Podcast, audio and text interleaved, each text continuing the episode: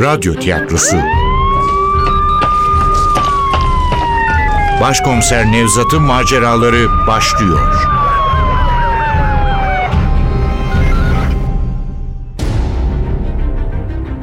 İstanbul Hatırası. Eser Ahmet Ümit. Radyoyu uyarlayan Safiye Kılıç. Seslendirenler Başkomiser Nevzat Nuri Gökaşan Leyla Barkın Nilgün Kasapbaşoğlu Zeynep Dilek Gürel Ali Umut Tabak Demir Ender Yiğit Yekta Hakan Akın Handan Tuğba Gürler Efektör Ufuk Tangel Ses Teknisini Can Erdoğan ve Ergun Göcen Yönetmen Aziz Acar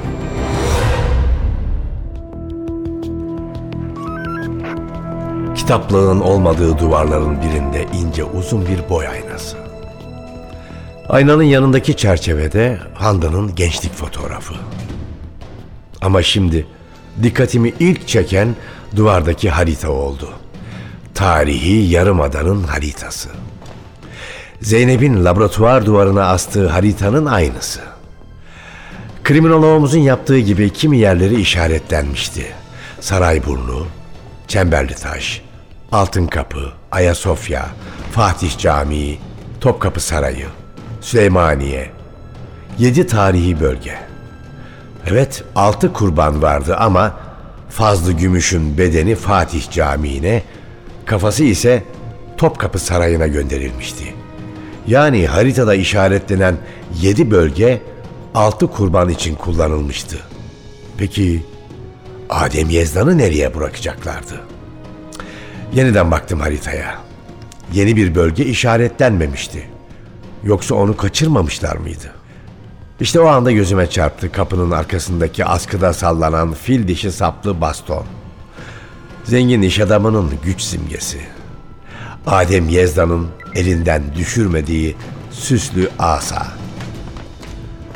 Hayır, onun için artık çok geçti. Arkadaşlarım çoktan kesmişlerdi gırtlağını. Muhtemelen şu anda bir yerlere bırakmak üzereydiler ama nereye? Yedinci kurbanın bırakılacağı yer Kanuni Sultan Süleyman'dan sonra yapılmış bir anıt olmalıydı. Sakin olmalıydım. Sakince düşünmeliydim. İskemleye oturdum. Daktilonun yanında üst üste duran kağıtları o zaman fark ettim.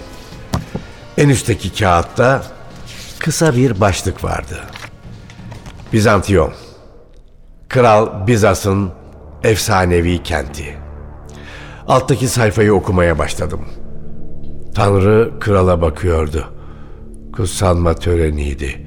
Şükran günü, bedel anı, saygı zamanı, şiirsel yazı uzayıp gidiyordu.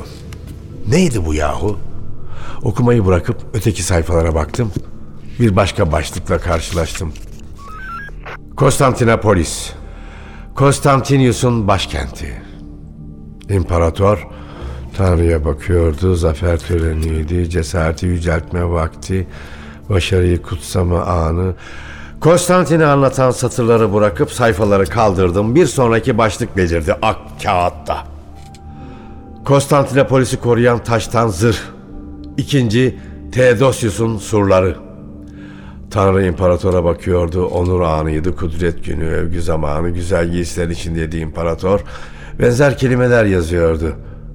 Artık dördüncü metnin başlığını tahmin edebiliyordum. Justinian. Evet işte o sayfayı da bulmuştum. Küllerinden doğan kent. Justinianus'un Konstantinopolis'i. Şöyle yazıyordu. Ayasofya'ya bakıyordu imparator. Yeryüzünün en görkemli mabedine. Gökyüzünde asılı kutsal bir bulutmuş gibi Konstantinopolis'i kötülüklerden koruyan tapınağı. Hmm, elbette Fatih Sultan Mehmet. Tabii Konstantiniye. Fatih Sultan Mehmet'tir gül bahçesi. Ellerini Tanrı'ya açmıştı sultan. Sağ yanında Cebrail, sol yanında Mikail ve ortada bebek İsa. Annesinin kucağında. Semadan sızan ışıklar dünyanın en eski öykülerinden birini fısıldıyordu kulağına. Ve Kanuni ile Sinan Muhteşem Süleyman'ın payitahtı, Mimar Sinan'ın şehri. Allah'ın evine bakıyordu Sinan. Gökyüzüne asılıymış gibi duran ana kubbeye, maviliklerde yüzen dört minareye. vay vay vay vay. Ne yapmıştı bu Yekta? Bir yandan insanları öldürürken bir yandan da İstanbul'a güzellemeler mi yazmıştı? Merakla alttaki sayfaya geçtim. Yedinci kurban için seçilen hükümdarı öğrenmek için yanıp tutuşuyordum. Ama yedinci metnin başlığında hükümdar filan yoktu. Kağıdın üzerindeki iki satırda şöyle yazıyordu. Bizim İstanbul, çalınmış umutların şehri. Şehre bakıyorduk denizden. Demir, Nevzat, bir de ben. Sisler içindeydi İstanbul. Sisler içinde deniz. Sisler içinde teknemiz. Sultanahmet'in minareleriydi görülen. Ayasofya'nın kubbesi. Topkapı Sarayı'nın kuleleri. Hiç yağmalanmamış, yıkılmamış, kirletilmemiş gibiydi şehir. Genç, umutlu, güzel. Bize anlatmıştı bu dizelerle Yekta. Bizim gözümüzden, bizim duygularımızdan, bizim şehrimizi. Okumayı sürdürecektim ki sayfaların altında büyükçe bir kutuyu fark ettim. Kutunun kapağını açınca Necdet'in evinden alınmış sikkeler ortaya çıktı.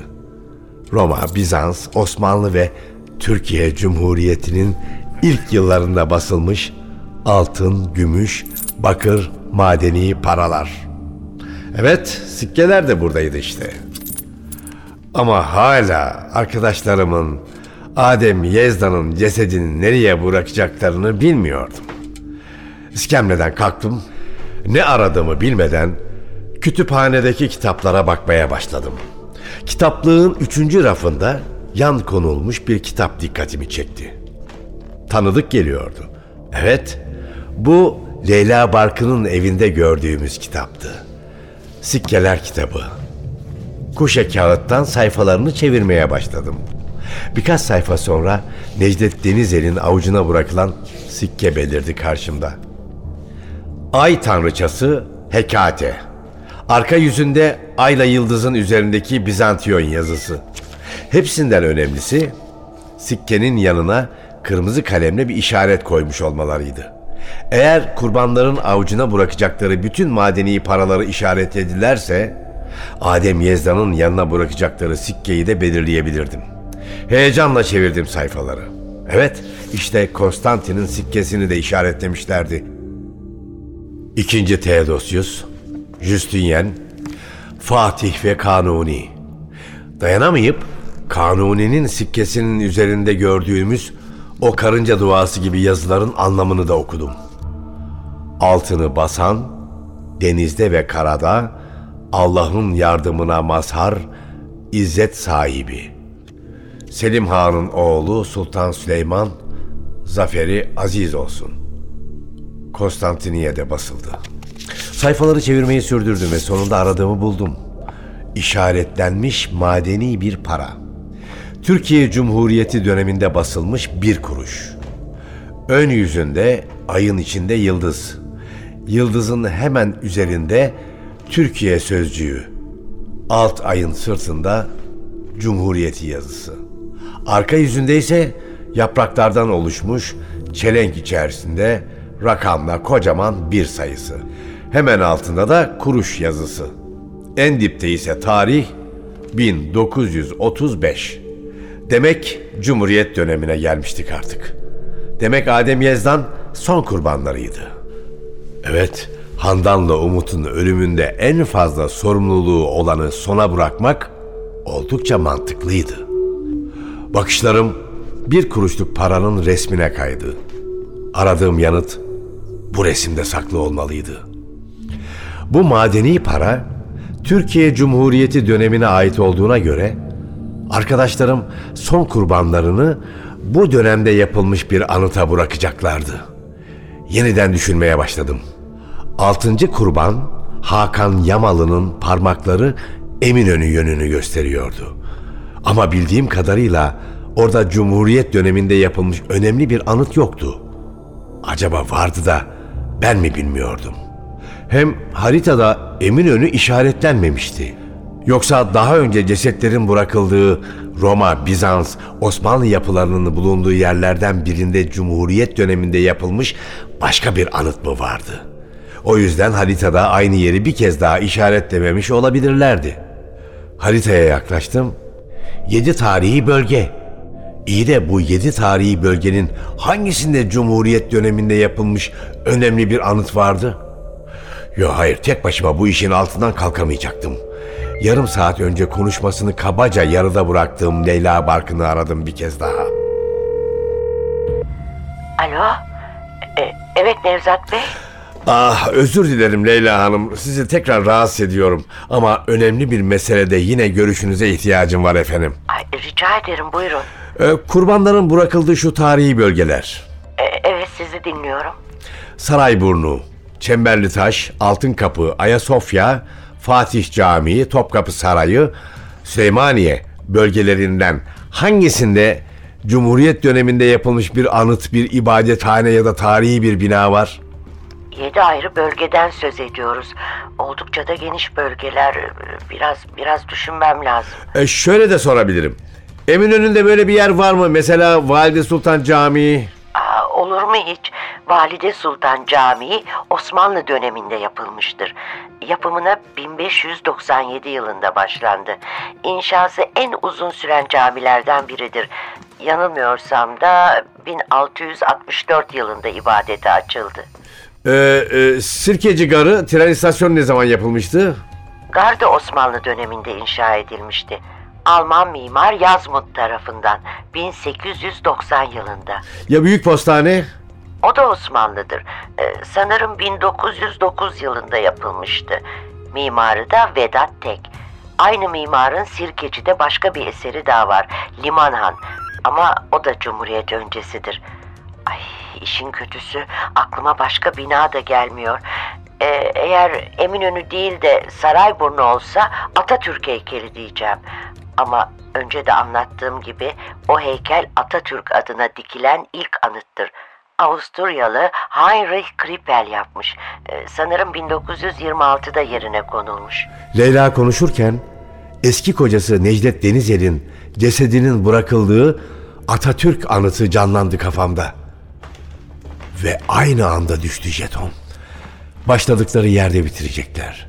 Evet, arkadaşlarım son kurbanlarının da ilk kurbanlarını bıraktıkları yerde sergileyeceklerdi. Çok teşekkür ederim Leyla Hanım. Çok yardımcı oldunuz. Ne, ne, ne söyledim ki? Sözleriniz başka bir şey çağrıştırdı bana. Sanırım bir tanıkla daha konuşmam gerekiyor. İyi geceler. Telefonu kapattıktan sonra kapıya yöneldim. Evet artık karanlık aydınlanmıştı. Şimdi yapılacak şey belliydi. Bir an önce ekiplere haber vermeli. Sarayburnu'nda önlem almalıydık. Katiller artık avucumuzdaydı. Katiller mi? Aynanın yanındaki çerçeveden bakıyordu Handan. Buğulu gözlerinde derin bir şaşkınlık. Katiller mi? Ne yapıyorsun Nevzat? Onlar senin arkadaşların. Ne diyeceğimi bilemedim. Ne diyeceğimi bilemediğim için gözlerimi kopardım Handan'ın gözlerinden. Aceleyle kapadım elektrik düğmesini. Hızla çıktım odadan. Ama bu kez de sofadaki duvardan gülümseyen Umut'un bebeklik fotoğrafı kesti önümü. Bakışlarımı kaçırdım. Fotoğraflardan kurtulmak için mutfağa açılan koridora attım kendimi. Ama kurtulmak ne mümkün. Bir uğultu girdabının ortasına düştüm. Evin her yanından sesler yükselmeye başlamıştı. Ne yapıyorsun Nevzat? Çocukluk arkadaşlarını dört duvarın arasına mı yollayacaksın? Ne yapabilirim? Başkan ne yapabilirim? Onlar yedi kişiyi öldürdüler. Yedi insanı hiç acımadan kıtır kıtır kestiler. Onları öldürmeye hakları yoktu. Öldürdükleri insanlar katil olsa bile bunu yapmaya hakları yoktu. Bana gelmediler, benden yardım istemediler, bana sormadılar bile. Şimdi ne yapabilirim? Ne yapabilirim? Ne yapabilirim? Koridorda yankılanan sesimle kendime geldim. Ne Handan vardı, ne Umut, ne Rauf amca, ne de Ayniye teyze. Sadece ben. Sanki büyük bir marifetmiş gibi arkadaşlarımın katil olduğunu keşfeden Nevzat. En yakın arkadaşları burnunun dibinde yedi kişiyi keserken hayali katillerin peşinde koşan cinayet masasının deneyimli başkomiseri Nevzat. Katil arkadaşlarıyla görevi arasında kalan bir adam. Kalbimin sıkıştığını hissettim. Nefes alamıyordum. Sanki koridorun duvarları üzerime üzerime geliyordu.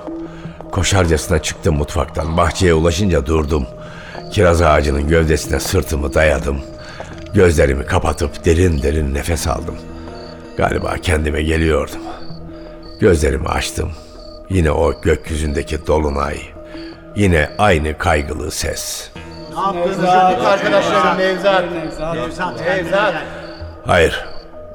Bahçeye çıkınca da kurtulamamıştın vicdanımın o acımasız burgacından. Sadece evin içine değil, bahçenin her yanına da saçılmıştı anılar. Odunluğun kapısı, küçük çeşme, kiraz ağacı. Sanki hepsi dile gelmiş, aynı soruyu fısıldıyordu. Ne yapıyorsun Nevzat? Nevzat. Arkadaşlarını dört duvarın arasına mı yollayacaksın? Ne yapıyorsun sen? Bu kez ne yapabilirim diyemedim. Arkadaşlarım yedi kişiyi öldürdü. Onları koruyamam diyemedim. Evet onları hapse yollayacağım. Çünkü bunu hak ettiler diyemedim. Çünkü onlar birer katil diyemedim. Sadece mırıldandım kendi kendime. Sahi ne yapacağım ben? Hiç buraya gelmemiş gibi cinayet mahallini görmemiş gibi, arkadaşlarımın katil olduğunu bilmiyormuş gibi davransam, neden olmasın? Balat'a geldiğimden kimsenin haberi yok. Demir'in kartviziti yanımda. Ders adete dönüp ajandadaki sayfayı da yırttım mı olur biter. Üstelik ölenler hiç de iyi insanlar değillerdi.'' Aralarında Handan'la Umut'un da bulunduğu beş masumun yaşamını yitirmesine neden olmuşlardı. Tamam onları kendi elleriyle öldürmemişlerdi ama verdikleri kararlarla bu katliamın gerçekleşmesine katkıda bulunmuşlardı. Bu vahşi cinayeti örtbas etmeye kalkışmışlardı. Üstelik sadece beş kişinin ölümünden değil, bu kentin yağmalanmasından da sorumluydular. Belki yaşasalardı daha büyük kötülüklere dokunacaktı insanlara. Neredeyse bir karara ulaşacaktım ki telefonum çalmaya başladı. Zeynep arıyordu. Onu tümüyle unutmuştum. Alo başkomiserim. Evet Zeynep dinliyorum. İyi misiniz başkomiserim? Sesiniz çok kötü geliyor. İyiyim iyiyim iyiyim. Neredesiniz siz? Süleymaniye'ye dönüyoruz. Ali de birkaç kez aradı ama telefonunuz meşguldü. Yo yoğun bir gece. Ne yaptınız bir sonuca ulaşabildiniz mi? Hmm, ne yazık ki hayır. Aslında doğru düşünmüşsünüz.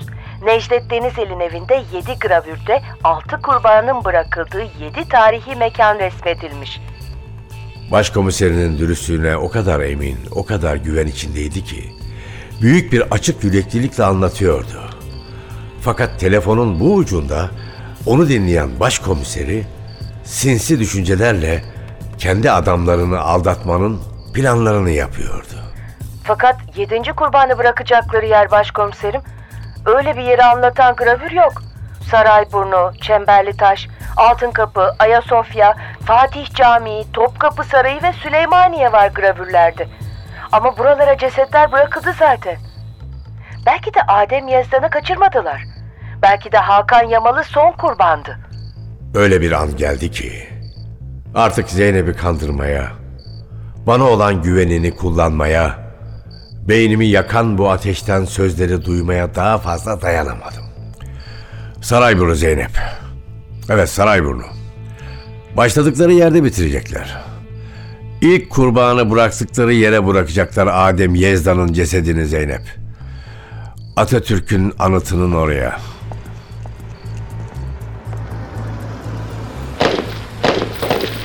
Sirkeci arabalı vapur iskelesinin önüne geldiğimde duydum silah seslerini. Atatürk anıtına birkaç yüz metre kala. Üç patlama ardı ardına üç kez yırttı gecenin sessizliğini. Gecenin sessizliğiyle birlikte kararlılığım da dağıldı. Arkadaşlarımı ihbar ederken sığındığım adalet duygusu kurşun sesleriyle paramparça oldu. Allah kahretsin. Ne yaptım ben? Kanlar içinde yatan Yekta ile Demir'in görüntüsü geldi gözümün önüne. Atatürk anıtının önünde ilk kurban Necdet Denizer'in yattığı yerde Ali ikisini de vurmuştu. Sorup dinlemeden. Başka ne bekliyordum ki? Çocukluk arkadaşlarımı kendi elimle ölüme yollamıştım işte. Yardımcım da gerekeni yapmış, ikisini de öldürmüştü. Adem Yezdan onların mutluluklarını almıştı, ben de yaşamlarını. Ne yaptım ben? Ne yaptım ben? Sesim arabamdan taştı. Issız asfalt yolda yankılandı. Ne yaptın sen Nevzat? Sesim gökyüzünün karanlığında kanatlı hayaletler gibi uçuşan martıların rüzgarında dalgalandı. Ne yaptın sen?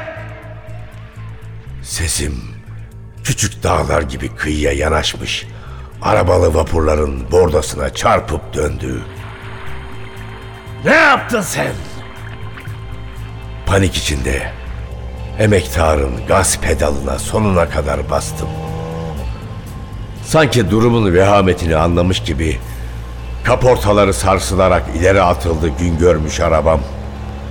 10 metre kadar gitmiştim ki yolun karşısından Yekta'nın cipinin gelmekte olduğunu gördüm.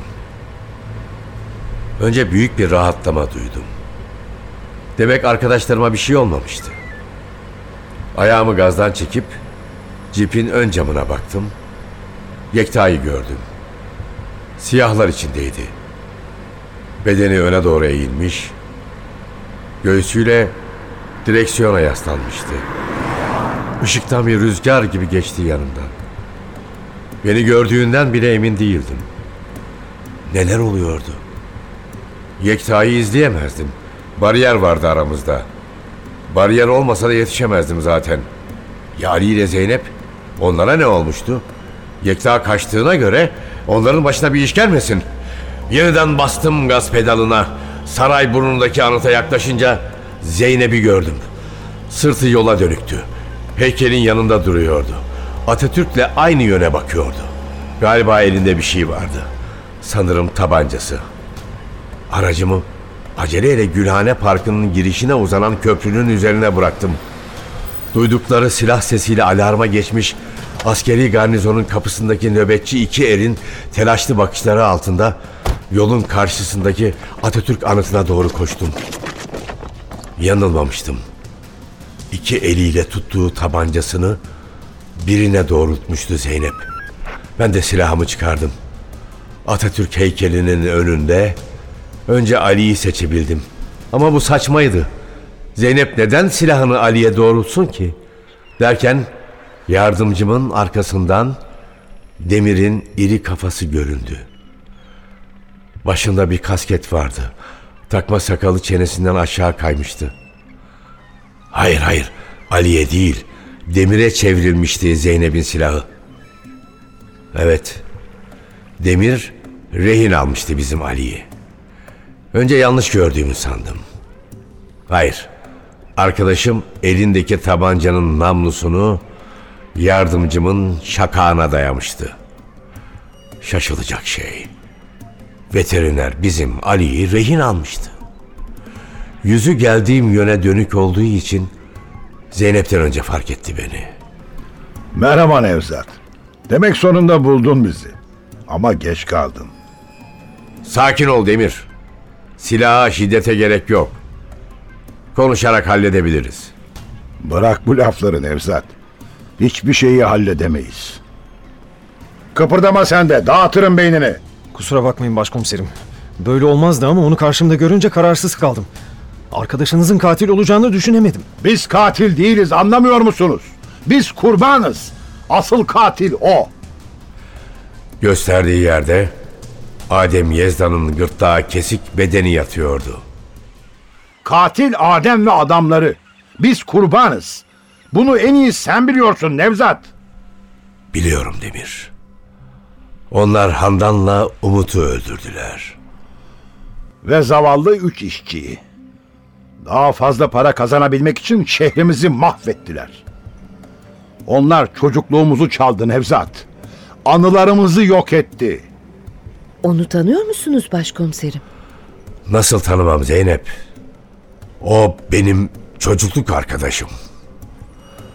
Ne oldu burada? Ne olduğunu ben anlatayım. Şu yerdeki alçağı bırakmak için buraya gelmiştik. Yekta'nın önerisiydi. Eski Roma'da arabalar hipodromu yedi kez döndükten sonra aynı yere gelirmiş ya. Son cesedi de ilk cesedi bıraktığımız yere bırakalım dedi. Çevrim tamamlansın diye. Gördüğün gibi öyle yaptık. Ama Yekta'yı bilirsin. Bu işler pek ona göre değildir. Sikkeyi cipte unutmuştu. Cesetlerin yanına sikke bıraktığımızı biliyorsun değil mi? Sana vermek istediğimizden falan değil. Cinayetleri yazacak gazetecilere bu şehrin muhteşem tarihini hatırlatmak için. İstanbul'da yaşayan vefasızlar sürüsü hiç değilse gazetedeki yazılardan yaşadıkları yerin tarihini öğrensinler diye. Neyse, Yekta sikkeyi almak için cipe girerken birden senin delikanlı çıktı ortaya. İşte bu sert polis. Dur diye bağırdı Yekta'ya. Yanında da şu bana nefretle bakan güzel kız. Heykelin arkasında olduğum için beni göremiyorlardı. Yekta durmadı. Rahmetli Rauf amcanın ruhsatlı tabancasını çekmeye çalıştı. Zavallım. Zaten siyah çarşafın içinde rahat hareket edemiyordu. Galiba silah kumaşa dolandı. Fırsat bu ya. Senin adam da anında bastı tetiğe. Üç el ateş etti. Daha ilk kurşunda yaraladı Yekta'yı. Eğer üzerine atılmasam son iki kurşunu da çocukluk arkadaşımızın bedenine gömecekti. Üzerine atlayınca isabet ettiremedi. Söyledim ya başkomiserim kısa sürede kendimi toparladım aslında. Başka biri olsaydı onu da indirirdim yere. Ama arkadaşınız olduğunu görünce tereddüt ettim. Doğru söylüyor. Beni görünce tereddüt etti. Keşke geçen sabah beni görmeseydim. Her şey daha kolay olurdu. Olan olmuş. Daha fazla kan dökülmesine gerek yok. Bak Yekta da yaralıymış. At silahını da bir an önce onu bulup hastaneye yetiştirelim. Yapma Nevzat. Saçma Hollywood filmlerindeki kötü polisler gibi konuşuyorsun. Anlamadın mı hala? Bu iş buraya kadar. Neden olmasın? Haklı gerekçelerimiz var. Onlar sevdiğimiz insanların ölümüne neden olmuşlardı. Ağır tahrik sayılır. İyi bir avukat cinayetleri bu ruh halinde işlediğinizi... Hiç kendini yorma. En iyi ihtimalle 25 sene verirler bize. 25 sene hapiste yatamam ben. Aslına bakarsan 25 sene değil, bir gün bile duramam içeride. Anla artık Nevzat. Bu iş bitti. Neyi anlayayım diyecektim fırsat vermedi. Biraz daha konuşursak kararlılığını yitireceğinden korkuyor olmalı ki sertçe itti Ali. Yardımcım boşlukta sallanırken tabancayı hızla rehinesinin üzerine çevirdi. Belki de ateş etmeyecekti ama bu riski göze alamazdım. Çünkü Ali Yekta'yı vurmuştu. Çünkü karşımdaki demir benim tanıdığım Balatlı o çocuk değildi artık. Yedi kişiyi gözünü kırpmadan öldürmüş bir katildi. Silahımı kaldırdım.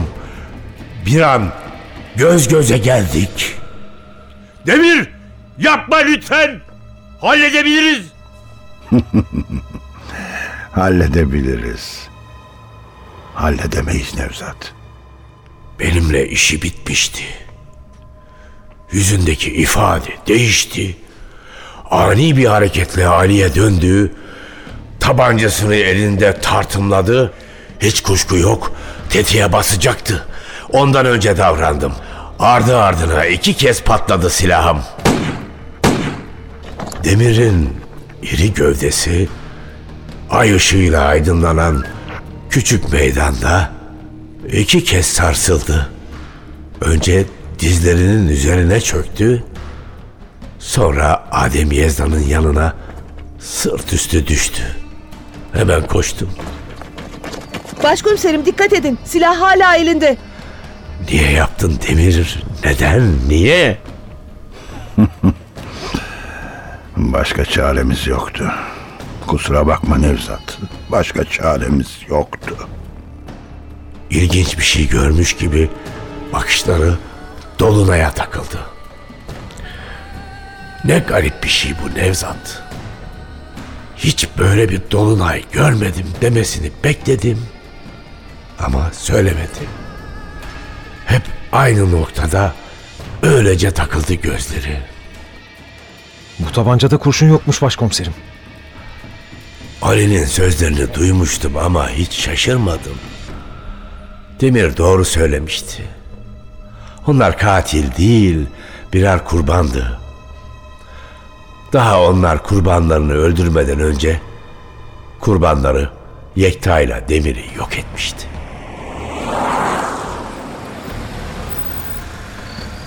Tahmin ettiğim yerde bekliyordu beni Yekta. Handanlı Umut'un mezarlarının başında. Devasa iki selvi ağacının süslediği, Rauf amcayla Ayniye teyzenin de yattığı Eyüp'teki aile kabristanında. Sırtını Handan'ın mezar taşına dayamıştı. Kalbinin hemen altında an be an büyümekte olan koyu kırmızı renk bir leke vardı. Mezarlığın gölgeli aydınlığında yorgun silüetimi görünce elindeki silaha doğrulttu. Ateş edeceğini sanmıyordum ama yine de uyardım. Benim Yekta, ben Nevzat. Merhaba Nevzat. Gel. Seni bekliyordum. Yaralanmışsın. Hani adamların yok mu? Aşağıdalar. Yolun ağzında. Ambulans da çağırdım. Telefonumu bekliyorlar. Seni hastaneye götürmek için. Tamam gideriz. Ama önce konuşalım. Hem burada kendimi daha iyi hissediyorum. Kan kaybediyorsun. İyileşince yine geliriz. Hapishaneden izin mi alacaksın? Yaparız bir şeyler. Benimle hastaneye gelirsen söz. Seni buraya yeniden getireceğim. Biliyorum yaparsın. Tamam söz hastaneye gideceğiz. Ama önce sana söylemek istediklerim var. Beni niye dışarıda bıraktınız? Niye aranıza almadınız? Demir mi öyle istedi? Demir mi? Hayır onu suçlama. İkimiz öyle istedik. Senin bir hayatın var. Seni hayata bağlayan bir kadın var. Seni bu işe bulaştıramazdık. Bulaştırmadınız mı? Özür dilerim. Mümkün olsaydı seni hiç karıştırmazdık bu işe. Kusura bakma. Senin huzurunu kaçırmak istemezdik. Keşke isteseydiniz. Keşke olanı biteni en başından anlatsaydınız. Benim de düşüncemi sorsaydınız. Belki Demir'in çılgınca fikirlerine kapılmanızı engellerdim. Ne? ne? Bütün bunlar Demir'in fikri mi sanıyorsun ha? Yanılıyorsun Nevzat. Bu fikir benimdi. İlk ben kuşkulandım Handan'la Umut'un bir sabotaja kurban gittiğinden. İSD sayesinde tabii. Onların açtığı davayı öğrenmiştim. Önce inanmak istemedim. Ama biraz araştırınca kuşkularım arttı. Yine de emin olamadım. Öğrendiklerimi Demir'e anlattım. Demir'e? Bana değil. Halbuki kanun adamı olan benim. Sana neden anlatmadığımı bilmiyorum Nevzat. Belki de senin karını ve çocuğunu kaybetmiş olmandan. Belki omuzlarında yeterince ağırlık var diye. Belki Demir daha iyi anlar diye. Biliyorsun, Demir hiçbir zaman vazgeçmedi Handan'ı sevmekten. Handan'ın ölümüyle ilgili öğrendiklerimi paylaşarak galiba bir tür özür diliyordum ondan. Siz gittikten sonra Handan'la evlendiğim için. Tamam, senden de özür dilemeliydim ama Ama benim hayatıma başka kadınlar girmişti. Evlenmiştim. evet öyle yapmıştın. Doğrusu senin yaptığındı. Ama Demir de benim gibi kurtulamamıştı geçmişin etkisinden. Üçümüzün de bildiğini artık gizlemeye gerek yok. Demir Handan'ı hep sevdi. Belki onu kaybettikten sonra daha çok sevdi. O yüzden yeniden dost oldu benimle. Evet, o yüzden dost oldu benimle. Kötü bir şey de değildi bu. Çünkü Handan hep vardı. Handan hep aramızdaydı. Yekta, iyi değilsin. Bunları sonra konuşsak. Hayır, hayır ben iyiyim. Şimdi konuşacağız. Basit bir öksürük. Hepsi bu. Bak, Demir çok yardım etti bana. Bak, yardım etti diyorum. Yönlendirdi demiyorum. Eğer yönlendiren biri varsa o bendim. Adem Yezdan'la tanışmasını da ben istedim ondan. Adama araştırmıştım. Papağanlara olan ilgisini de biliyordum. Demir kusursuz oynadı rolünü. Papağanlarını ölümden kurtarınca da büyük güven duydu ona. Beklemediğimiz bir iyilik bile yaptı bize. Papağanlarından birini verdiği Necdet Denizel'le tanıştırdı Demir'i. Olayın kaza değil, bizzat Adem Yezdan'ın emriyle yapılan bir sabotaj olduğunu da böyle öğrendik. Bir içki sohbetinde anlattı Necdet. Vicdan azabı çekiyordu. Ama korktuğu için bilirkişi raporunda yazdığı yalanı savunmak zorunda kalmıştı mahkemede.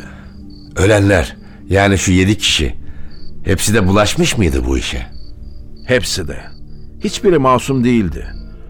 Fazlı Gümüş'le Mukadder Kınacı tarihi sarnıçta inşaat yapımına göz yummuşlardı. Teoman Akkan inşaatın mimarı olarak başından beri işin içindeydi. O gazeteci olacak Şadan Duruca beş insanın hayatını yitirmiş olmasını aldırmadan inşaatın sürmesi gerektiğini yazıyordu köşesinde. Bu ülke turizmin üzerinde yükselecekmiş ve dini imanı para olan o iğrenç avukat, şu Hakan Yamalı, davayı kazanmak için hakimlere, savcılara rüşvet önerecek kadar ileri gitmekten çekinmedi. Ama hepsinden korkuncu Adem Yezdan denen o aşağılık herifti. Yalancı, riyakar, güya kültürlü ama kazanmak için her türlü yöntemi kullanmaktan çekinmeyen bir alçak. Peki değer miydi? Elinizi bu iğrenç adamların kanına bulamaya değer miydi? Anlamıyorsun Nevzat. Bu bir intikam değil ki. İntikam almak için öldürmedik onları. Niye öldürdünüz o zaman? Sakın, sakın sen söylediğin için öldürdük deme. Hani teknede bu şehri yağmalayanları tek tek öldürmek lazım demiştim ya. Yok canım. O sözleri söylerken bir anlık öfkene yenik düştüğünü biliyorduk. Yekta, bak bunları sonra. Lütfen Nevzat. Onları hayatımıza bir anlam kazandırmak için öldürdük. Yaşamımızın bir nedeni olsun diye. Niye öyle şaşkın bakıyorsun? Bir zamanlar sen de yaşadın bu duyguları. Eminim bir ara sen de sabahları uyanmak için bir neden bulamıyordun. Yemek için, giyinmek için, sokağa çıkmak için istek duymaz hale gelmiştin. Nefes almakla almamak arasında bir fark kalmamıştı. Haklıydı. Güzide ile Aysun'u kaybettikten sonra bir cehenneme dönmüştü hayat. Niye yaşıyorum ki diye soruyordum kendi kendime. Doğru söylüyordu. Yataktan kalkmak, sokağa çıkmak için istek duymuyordum. Kılımı kıpırdatmak bile gelmiyordu içimden. Ama evde kalmak da ayrı bir işkenceydi. Karımın, kızımın eşyaları, her yanda anılar. Zorla attın kendini dışarı diyelim. Sokak başka bir zulüm. Etrafa bomboş bakan gözlerin. Üstelik nereye gidersen git. Bir türlü kurtulamadığın aklına mıh gibi çakılmış soru. Onlar öldükten sonra ben niye yaşıyorum ki? Evet, yaşamak için başka bir neden kalmamıştı Nevzat. Eğer senin yaptığını yapabilseydim, eğer yeniden hayata tutunabilseydim, inan bana önce sana gelirdim. Dosyayı önüne koyar, şu davayı bir soruşturalım derdim. Katillerin hak ettiği cezayı alması yeterli olurdu benim için. Ama Handan'la Umut'un bir sabotaja kurban gittiğini öğrendiğimde öfkeden çok derin bir çaresizlik duydum içimde. Gözümün önünde birileri karımı, oğlumu çalmıştı benden. Neşemi söndürmüş, hayatımı karartmıştı. O adamları hapse yollasak bile hayatımı geri alamayacaktım. Yaşama isteğimi sonsuza kadar kaybetmiştim. Demir'in de benden farkı yoktu. Belki de o çok daha önce yitirmişti hayatın anlamını. Hayvanlara yardım ederek teselli buluyordu. Ona bu alçakları öldüreceğim deyince birlikte yapalım dedi. Kabul etmedim. Doğru söylüyorum Nevzat. Önce kabul etmedim. Ama Demir ısrar etti. Lütfen beni bunun dışında bırakma dedi. O da böyle yaşamak istemiyordu. tamam, tamam söz veriyorum. Sonunda götüreceksin beni hastaneye. Tabii Demir'in katılmasıyla işler kolaylaştı. Tek başıma olsaydım sanırım daha Necdet Denizeli öldürdüğümde yakalanırdım. Demir bu işlerde doğuştan yetenekliydi. Bosna'daki savaşta o kadar çok ölü görmüş, o kadar çok çatışma yaşamıştı ki. Bense tam bir acemiydim. Necdet Denizeli öldürürken düşüp bayıldım biliyor musun? Adam kendinde bile değildi. Ama bıçağın kestiği damardan fışkıran kanı görünce birden fenalaştım. Olduğum yere yığılıp kalmışım. Demir olmasaydı başaramazdım. Peki hiç vicdan azabı duymuyor musunuz? Onlar beş kişiyi öldürmüşlerdi. Siz yedi kişiyi katlettiniz. Yanılıyorsun Nevzat. Onlar da yedi kişiyi öldürmüşlerdi. Sadece Handan'la Umut'u ve ekmeklerinin peşinde olan o zavallı üç işçiyi değil, aynı zamanda Demir'le beni de öldürmüşlerdi. Onları yaşayan insanlar değil, öldürdükleri insanların hayaletleri katletti. Vicdan azabı diyorsun. Vicdan azabı duymaz mıyım? Ama inan bana Nevzat, vicdan azabı duymak bile anlamsız bir hayattan daha iyidir. Zaten çok sürmeyecek. Ne yapıyorsun? Başka ne yapabilirim ki? Bu olanlardan sonra yaşayabileceğimi düşünmüyorsun değil mi? Neden düşünmeyeyim? Hapiste de olsa yaşamak yaşamaktır. Hem Demir'le aynı hapishaneye düşersiniz belki. Lütfen bana yalan söyleme Nevzat. Demir çoktan öldü. Benim için de çıkış yolu yok. Handan'la Umut öldüğünde ben de son nefesimi vermiştim zaten. Bütün bu yaptıklarımız ellerimizden kayıp giden hayatımıza bir anlam katmak içindi. Ölümünüzle mi? Ölümümüzle ve öldürdüklerimizle. Ne yapalım? Elimizden başka bir şey gelmedi. Anlamıyor musun Nevzat? Bütün bunlar bizim çaresizliğimiz. Bütün bunlar bir ibret.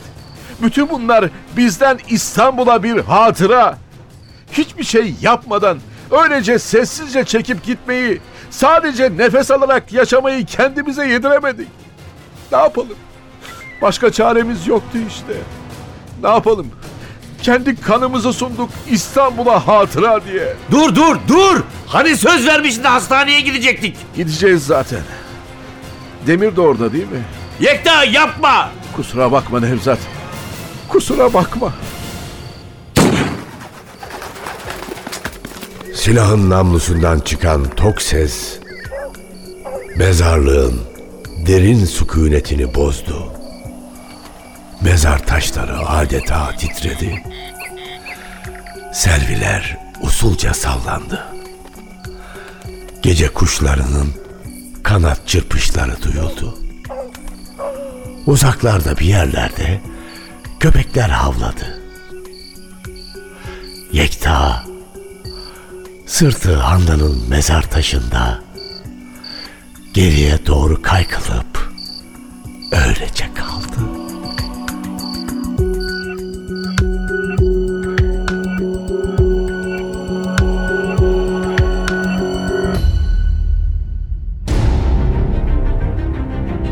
İstanbul Hatırası Eser Ahmet Ümit. Radyoyu uyarlayan Safiye Kılıç. Seslendirenler Başkomiser Nevzat Nuri Gökaşan Leyla Barkın Nilgün Kasapbaşoğlu Zeynep Dilek Gürel Ali Umut Tabak Demir Ender Yiğit Yekta Hakan Akın Handan Tuğba Gürler Efektör Ufuk Tangel Ses Teknisini Can Erdoğan ve Ergun Göcen. Yönetmen Aziz Acar.